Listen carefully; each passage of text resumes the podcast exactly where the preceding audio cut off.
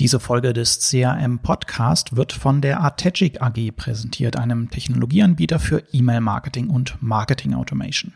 Und wenn ihr wissen möchtet, was ihr mit euren Transaktions-E-Mails, also zum Beispiel Bestellbestätigungen, im E-Mail-Marketing wahrscheinlich noch nicht macht, dann holt euch die kostenlose Checkliste mit 12 Tipps für Transaktionsmails unter artegic.de slash TAM. Den Link findet ihr auch in der Beschreibung dieser Folge. Der CRM-Podcast mit Nico Zorn. Strategien, Taktiken und Ideen, mit denen du aus deinen Kundenbeziehungen mehr herausholst. In der 22. Folge des CRM Podcast starten wir ein neues Format, das ich CRM Briefing genannt habe.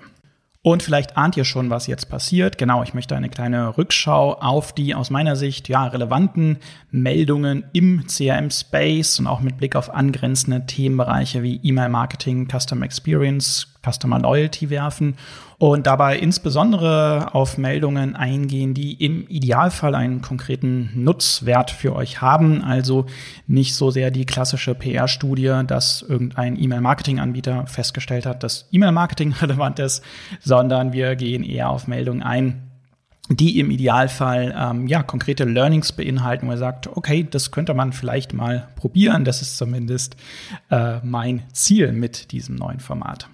Wenn ihr weiter in das jeweilige Thema einsteigen wollt, findet ihr den Link zu der entsprechenden Meldung im CRM-Blog. Das ist ja der kleine Bruder oder die kleine Schwester des Podcasts. Äh, also einfach die Shownotes angucken und den entsprechenden Link anklicken. Dann landet ihr im Blog und könnt dann, wenn ihr wollt, noch einmal tiefer in das Thema einsteigen. Jetzt geht's los mit dem ersten CRM Briefing. Ich freue mich über euer Feedback. Schreibt mir gerne an mail at nikozorn.com. Personalisierung im Marketing, Unternehmen verschenken Potenzial. Das ist der Titel der ersten Meldung, die ich hier in das Briefing mit aufgenommen habe. Und zwar hat Dr. Thorsten Schwarz von Absolit in einer Studie mal die Frage beantwortet, wie nutzen eigentlich Unternehmen Personalisierung, wie umfassend werden die verschiedenen Marketingkanäle schon personalisiert. Untersucht wurden dabei die Kanäle E-Mail, Printmailings, Website, Shop, App, Social Ads, Programmatic, Messenger, SMS und In-Store bzw. Point of Sale. Naja, und insgesamt kann man sagen, dass da noch ziemlich viel Luft nach oben ist. Laut der Studie werden weniger als die Hälfte der Kanäle personalisiert bespielt. Mm, tatsächlich scheint das in vielen Fällen ein, ein Ressourcenproblem zu sein. Zumindest steigt mit zunehmender Unternehmensgröße auch die durchschnittliche Anzahl der personalisierten Kanäle. Ja, nicht ganz so überraschend fand ich das Studienergebnis, dass E-Mail-Marketing mit Blick auf die Personalisierung klar vorne liegt. Ähm, so gut wie alle Befragten, nämlich naja, 93 Prozent, personalisieren diesen Kanal bereits. Das hat sicherlich viel damit zu tun, dass es einfach ein etablierter und für viele Unternehmen ja mit Blick auf die Kundenbindung auch der relevanteste Kanal ist.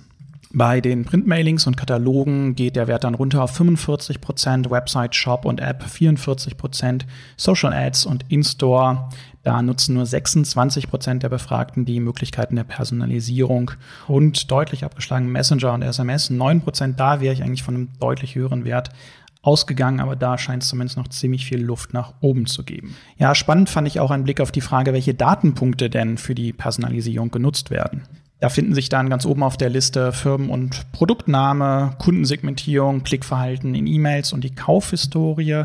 Kaum berücksichtigt werden bislang Datenpunkte wie die Kontaktpräferenz, also über welchen Kanal möchte der Kunde eigentlich angesprochen werden und wie oft möchte er angesprochen werden. Ja, und auch die Frage, ob der Kunde überhaupt zufrieden ist. Äh, auch diesen Datenpunkt äh, nutzen die Unternehmen bislang eigentlich kaum, was ich sehr schade finde, weil eigentlich gerade in dem Bereich wirklich ziemlich viel Potenzial schlummert äh, dass man also zum Beispiel hingeht und den NPS, den Net Promoter Score abfragt und darauf aufbauend dann Segmente bildet. Äh, eigentlich so ein absoluter No-Brainer. Äh, schade, dass das an der Stelle noch so zurückhaltend genutzt wird. Da gibt's noch Raum und Potenzial für Verbesserungen. Ja, was können wir als zentrales Learning äh, mitnehmen? Grundsätzlich, glaube ich, lohnt es sich darüber nachzudenken, welche Touchpoints werden eigentlich schon personalisiert? Wo würde Personalisierung noch Sinn machen, um auf dem Weg einfach die Relevanz zu erhöhen? da sehe ich insbesondere natürlich spannende Möglichkeiten im Bereich äh, Messenger, SMS. aber auch, das wurde jetzt hier in der Studie gar nicht so explizit abgefragt, beispielsweise der Kundenbereich. Ich hatte in der 19. Folge des CRM Podcasts schon mal ein bisschen darüber gesprochen, wie ihr den Kundenbereich nutzen könnt, um die Customer Experience zu verbessern. Und da ist natürlich Personalisierung eine spannende Möglichkeit, dass der Kunde sich eben einloggt in euren Online-Shop oder auf eurer Website und dann dementsprechend personalisierte Inhalte ausgespielt bekommt. Also grundsätzlich ein ganz spannendes Spielfeld und ganz klar die Empfehlung, sich nochmal vielleicht hinzusetzen und zu überlegen, welche Touchpoints, welche Kanäle bespielen wir eigentlich im Moment und welche davon personalisieren wir, beziehungsweise wo nutzen wir Personalisierung noch nicht und wo würde es Sinn machen, um die Conversion Rate zu erhöhen oder beispielsweise die Customer Experience zu verbessern. Die Prämisse für die kanalübergreifende Personalisierung ist natürlich, dass ich in dem jeweiligen Kanal auch Zugriff auf die verschiedenen Daten habe, die ich eben für die Personalisierung nutzen möchte. Das heißt, wenn ich für die verschiedenen Marketingkanäle meine spezialisierten Tools nutze, also ein E-Mail-Marketing-Tool, ein SMS-Marketing-Tool, ein Push-Notification-Tool, dann habe ich in der Praxis ganz oft das Problem, dass ich eben nicht so ohne weiteres die Push-Nachrichten beispielsweise personalisieren kann. Bei den E-Mails funktioniert das, bei den Push-Nachrichten aber nicht und bei den SMS-Nachrichten vielleicht nur sehr eingeschränkt. Und an der Stelle habe ich dann eigentlich drei Lösungsmöglichkeiten. Ich kann auf der einen Seite versuchen, Schnittstellen zwischen den Systemen zu schaffen oder im Idealfall vorhandene Schnittstellen zu nutzen. Das kann grundsätzlich funktionieren, kann aber auch relativ schnell, wenn man es nicht sauber organisiert, zu einem ziemlichen Datenchaos führen und kann ehrlich gesagt auch relativ schnell zu einem ziemlich komplexen IT-Projekt ausarten. Und dann stellt sich natürlich die Frage, wer darauf Lust hat, wer dafür Ressourcen hat. Ähm, das ist so ein Weg, den man, wie gesagt, gehen kann, aber der in der Praxis dann relativ schnell auch zu größeren Problemen führen kann. Die zweite Option ist, dass ich vielleicht meinen vorhandenen Martech-Stack mal ganz grundsätzlich hinterfrage und mm, überlege, ob es tatsächlich so zielführend ist, diese ganzen verschiedenen Marketingkanäle mit relativ isolierten Tools zu bespielen. Und dann geht vielleicht eher die Richtung oder die Entscheidung hin zu einer Omnichannel-Marketing-Plattform, dass ich also mit einem Tool die verschiedenen Kanäle Marketing spiele und dementsprechend auch ja deutlich besser kanalübergreifend auch personalisieren kann. Naja, und wenn wir sehen, dass wir eigentlich nicht nur ein ein Personalisierungs- oder ein Kampagnenproblem haben, sondern im Kern eigentlich auch ein Datenproblem haben. Wir haben also eigentlich noch gar nicht die kundenbezogenen Daten, die wir für die Personalisierung nutzen wollen. Dann kann eben ein Weg sein, dass man sich für eine Customer Data Plattform entscheidet, dass man sich dort mal die verschiedenen Lösungen am Markt anschaut. Eine Customer Data Plattform, eine CDP, ist eine Lösung, die Kundendaten aus verschiedenen Quellen zusammenführen kann, die diese Kundendaten aggregiert, entsprechend aufbereitet und auswerten kann, gleichzeitig aber auch in der Lage ist, wiederum die verschiedenen Marketingkanäle mit personalisierten Botschaften zu bespielen. Auch da muss man aber fairerweise dazu sagen, irgendwie müssen die Daten natürlich erstmal in die CDP rein. Das heißt, da stellt sich dann natürlich auch die Frage, wie bekomme ich die Daten aus meinem Online-Shop oder aus meinem Ticketing-System oder aus anderen äh, Touchpoints letztendlich in die CDP rein. Das heißt, da sprechen wir am Ende des Tages auch dann relativ schnell und relativ früh auch über die Frage, welche Schnittstellen können wir dafür nutzen. Der Vorteil einer CDP kann der sein, dass das System eben genau dafür ausgelegt ist, also schon eine ganze Reihe an standardisierten Schnittstellen mitbringt, so dass sozusagen das ganze Thema Integration dann im Idealfall, es kommt immer sehr stark darauf an, welche Systeme eingesetzt werden, letztendlich schneller gelöst werden kann und man dann auch schneller operativ äh, loslegen kann. Shameless Self-Promotion, wenn ihr das Thema Personalisierung in eurem Unternehmen voranbringen wollt, aber vielleicht noch strategische Fragestellungen habt operative Fragen habt oder operativ auch Unterstützung benötigt oder Fragen hinsichtlich der Systemauswahl habt, dann pinkt mich gerne an. Würde mich freuen, mit euch mal zu sprechen und zu prüfen, wie wir euch unterstützen können. Die zweite Meldung kommt aus der E-Mail-Marketing-Ecke und zwar wird Apple bald Beamy unterstützen. Ja, ihr habt richtig gehört, eine gute Nachricht aus Cupertino für E-Mail-Marketer. Das war zuletzt ja etwas seltener der Fall. Apple hat sich in der E-Mail-Marketing-Szene ja ein bisschen unbeliebt gemacht mit dem iOS 15 Update, was ja dazu geführt hat, dass wir die Öffnungsrate bei Apple-Geräten nicht mehr tracken können, zumindest dann nicht, wenn der Empfänger, die Empfängerin die Standard-E-Mail-App von Apple nutzt. Ja, und man hat ein bisschen den Eindruck, dass Apple mit dieser Ankündigung wieder ein wenig Liebe aus der E-Mail-Marketing-Szene zurückgewinnen möchte. Was hat es also damit auf sich und was ist Beamy überhaupt? Beamy ist ein Standard, der es euch ermöglicht, eure Marke, euer Logo im Posteingang der Empfängerinnen darzustellen. Bedeutet also, dass ich im Posteingang neben eurem Absendernamen und der Betreffzeile auch bereits euer Logo sehe, noch bevor ich eure E-Mail geöffnet habe. Und das ist natürlich aus E-Mail-Marketing-Perspektive ein ziemlich schönes Thema, weil ich auf dem Weg natürlich höhere Wahrnehmungswerte erzielen kann und damit auch häufig höhere Öffnungsraten erzielen kann. Und das Ganze natürlich auch auf die Marke einzahlt, also ich auf dem Weg auch Branding-Effekte erzielen kann. Beamy gibt es schon ein bisschen länger, hatte aber einen großen Haken und zwar wurde das bei den hierzulande relevanten Mailbox-Providern eigentlich nur von Gmail unterstützt. Und wenn ihr jetzt sagt, na, bei GMX mal web.de, da habe ich auch schon mal Logos im Posteingang gesehen. Ja, das stimmt, das ist dort auch möglich. Allerdings wird da nicht auf den Beamy-Standard aufgebaut, sondern letztendlich ist das ein eigenes, geschlossenes und auch kostenpflichtiges Angebot für E-Mail-Versender. Beamy ist hingegen ein offener Standard, das heißt jeder Mailbox-Provider oder auch jeder Entwickler einer E-Mail-App kann diesen Standard implementieren und dazu soll künftig also auch Apple gehören. Äh, zumindest gibt es da die entsprechende Ankündigung, dass jetzt mit dem nächsten Update von iOS und von macOS, was im Herbst dann ausgerollt wird, der Beamy-Standard unterstützt wird.